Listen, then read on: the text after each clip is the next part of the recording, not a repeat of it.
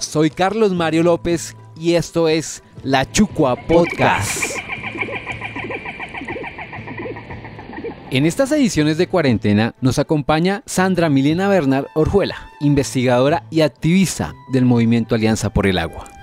Un saludo, qué gusto estar aquí compartiendo con todos y todas. Dentro de nuestras ediciones de cuarentena, además de las investigaciones, entregaremos entrevistas con personajes que están en actividad de contingencia, donde es de vital urgencia que se visibilice su trabajo y las medidas de protección para combatir esta pandemia del COVID-19. Por lo anterior, con la idea de informar fidedignamente, con opinión objetiva, hemos decidido intentar llegar a los espacios comunicativos de todo el país, a través de las redes sociales como YouTube, WhatsApp y Facebook, con responsabilidad. Pues como activista, entendemos la necesidad de aportar y articular las diferentes acciones que se desarrollan en el territorio nacional. En esta tarde, del martes 24 de marzo, tenemos desde la cuarentena a Natalia Márquez, enfermera con magíster en salud pública que nos acompaña desde el municipio de Soacha, Cundinamarca. Natalia, bienvenida a los micrófonos de la Chucua Podcast. Muchas gracias Carlos Mario, gracias a toda la audiencia que nos puede estar escuchando en este momento. Eh, la Chucua Podcast es un espacio también para que las personas se informen y estén pues atentas a la coyuntura que tenemos en el país en este momento.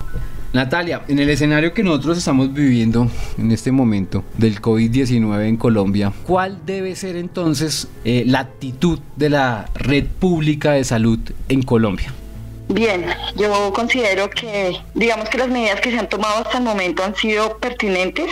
Debe considerarse todavía el aislamiento y las medidas de protección. Deben, debe haber obligatoriamente unas acciones desde las instituciones y organizaciones que mejoren como las necesidades de las personas más vulnerables. Esto quiere decir que mejore como la capacidad de respuesta que deben tener cada una de las instituciones y organizaciones para, para poder dar respuesta a ello. Crear redes solidarias de atención y estas deben ser desde las instituciones, porque pues también hay personas desde, las comunidades que están generando como muchas ayudas, pero desde allí también se generan muchos abusos. Entonces pienso que sí es pertinente que desde salud pública, desde las secretarías territoriales en salud, distritales en salud, se lleven a cabo estas acciones que puedan dar respuesta oportuna a las necesidades que vive la población más vulnerable.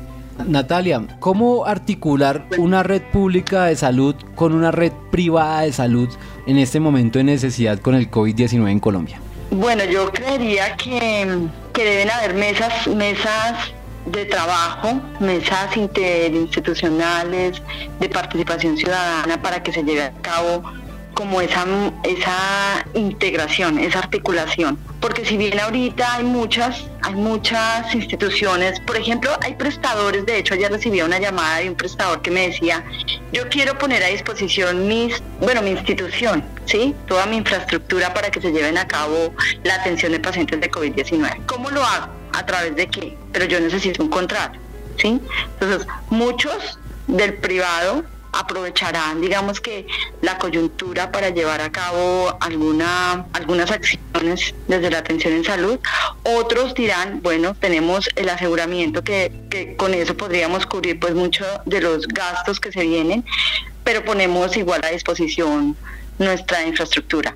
Eso yo pensaría que requiere de una mesa técnica de trabajo donde lo público y lo privado se pueda poner de acuerdo en qué, en qué, va a apoyar y, qué acciones va a realizar cada uno. Natalia, eh, precisamente hablando del tema de infraestructura, ¿cómo ves tú la infraestructura pública en la ciudad de Bogotá en este momento para atender eh, esta posible emergencia por COVID-19? Qué buena pregunta, Sandra, y te voy a comentar como dos casos, y es, yo me acuerdo en el 2015 desarrollábamos un proyecto con la Secretaría Distrital de Salud en convenio con el Hospital MEIS y era evaluar la capacidad de respuesta que tenía el distrito frente al coronavirus del Medio Oriente y el ébola. Me acuerdo que éramos más o menos unos siete eh, contratistas yendo a cada uno de los niveles de atención de Bogotá, a cada uno de los prestadores, preguntándoles si ellos tenían la capacidad de respuesta frente a una de estas pandemias. La mayoría por no decirte que todos, no cumplían con los requisitos, digamos, necesarios para una pandemia. Yo hoy en día con este COVID-19 recuerdo muchísimo la ejecución de ese proyecto porque digamos que desde el 2015 ya se veía que Bogotá específicamente no iba a tener la capacidad de respuesta para una pandemia como la que estamos viviendo.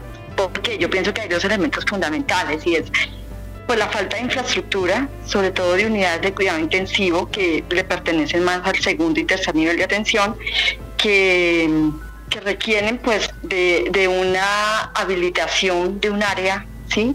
necesaria para llevar a cabo la atención de un solo paciente, por un lado. Y por otro lado, la formación de médicos intensivistas que requiere el país.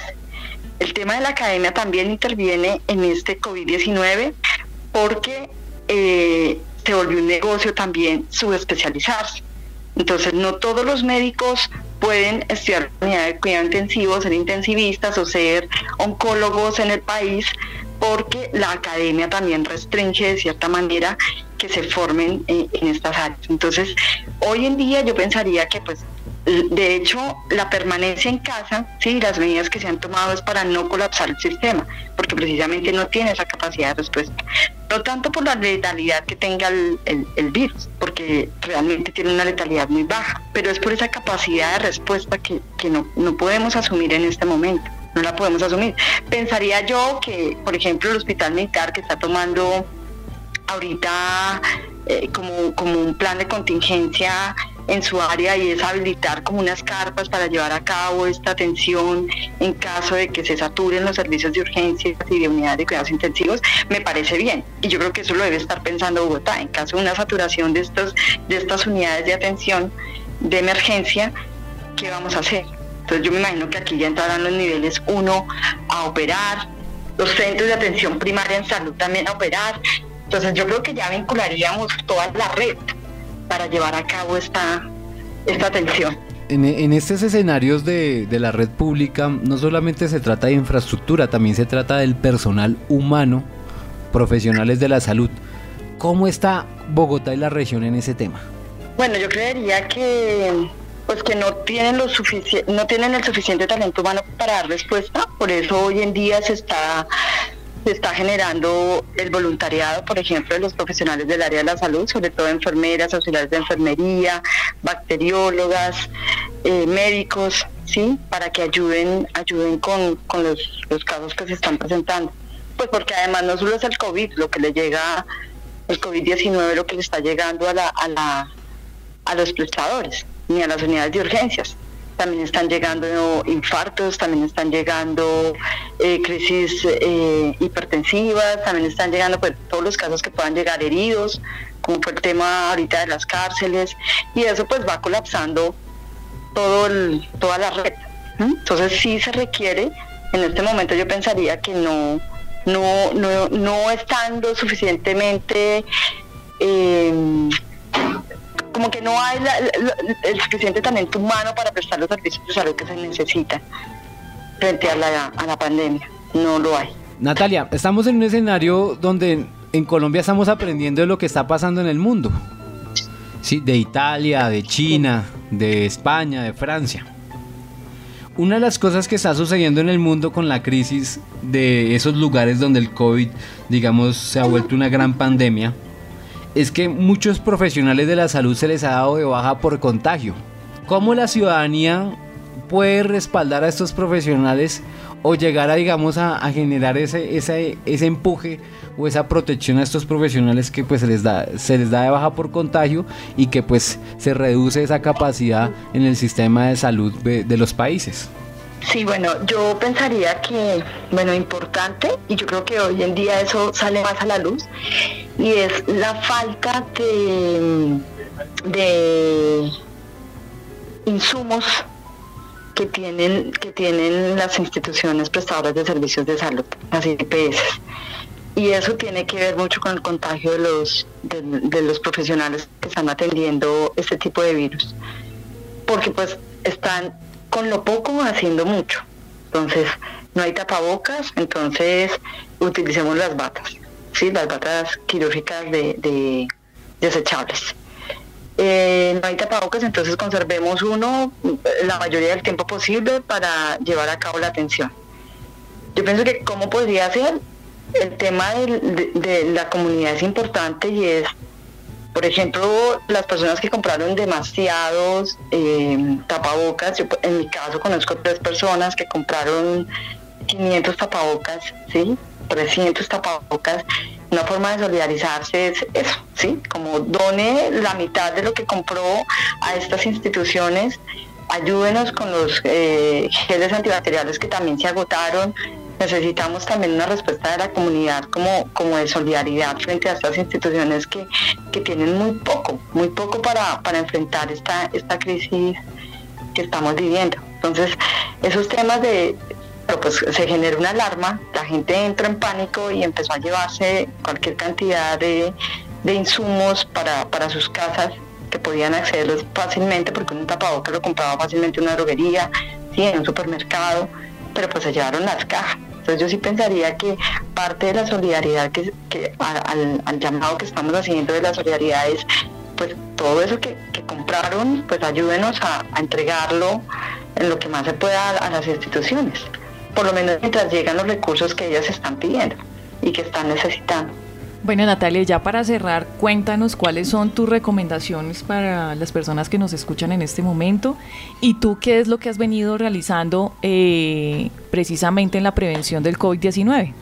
Bien, yo pensaría que pues tenemos que estar, yo, yo, yo, vendría a mirar que hay como varias formas de colaborar en, en distintos tiempos digamos que a corto tiempo es tratar de hacer esas articulaciones con las entidades territoriales para apoyar las redes de apoyo. ¿sí? Entonces es informar a las instituciones donde hay mayor vulnerabilidad, digamos, en el territorio donde vivo para que hagan esa conexión.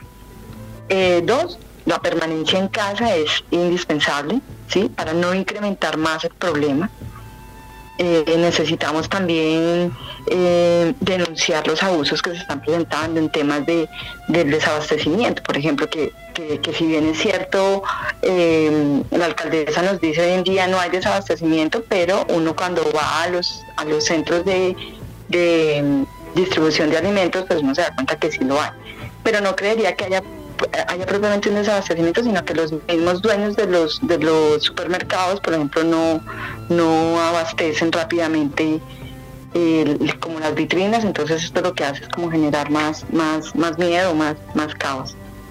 Eh, a mediano plazo, pues estar como muy pendientes del tema de la vacunación, ¿sí? que de hecho ya suena, ya, ya está en pie, por lo menos en China, entonces pues sí tocaría estar muy pendientes de de este tema, porque también se van a necesitar eh, mucho apoyo de la comunidad para llevar a cabo esta vacunación. Y yo también pienso que a largo plazo la OMS también tiene un papel fundamental, ¿sí? Y es realmente poner a funcionar la Organización Mundial de la Salud, porque es que la Organización Mundial de la Salud, por ejemplo, no es operativa, no investiga, no invierte en esos temas de investigación para precisamente eh, evitar como los mayores riesgos hacia hacia la humanidad, porque lo, lo, único que ellos realmente están generando son informes, informes, estadísticas, estadísticas, y pues no, no creo que le aporten mucho al sector salud en este tema. Bueno, Natalia, yo agradezco que nos acompañes ahorita en la Chucua Podcast. Eh, es un espacio comunicativo del, del movimiento Alianza por el Agua, acción sonora que pretende informar a la comunidad con eh, información objetiva, pero sobre todo también con un escenario de opinión que nos permita poder dilucidar cuál es el camino que debemos tomar. Esperamos que nos acompañes próximamente en otro podcast. Muchas gracias Carlos, muchas gracias Sandra por, esta intervención y bueno, espero que de cierta manera a, los oyentes les, sirva pues de algo y, y nos ayuden también a cooperar en esta situación. Muchas gracias. Muchas gracias Natalia por esta entrevista y para nuestros oyentes se hace importante que nos sigan y nos den un like en nuestras redes sociales. Y si lo recibiste por WhatsApp, compártelo. Los esperamos en la próxima edición de la Chucua Podcast. Muchas gracias. Acción Sonora del Movimiento Alianza por el Agua. producido, pensado y escrito por Carlos Mario López Jerez, docente, comunicador y activista ambiental. Para más información, comunícate a los siguientes correos: carlosmariolopezjerez@gmail.com o colectivoalianzaagua@gmail.com.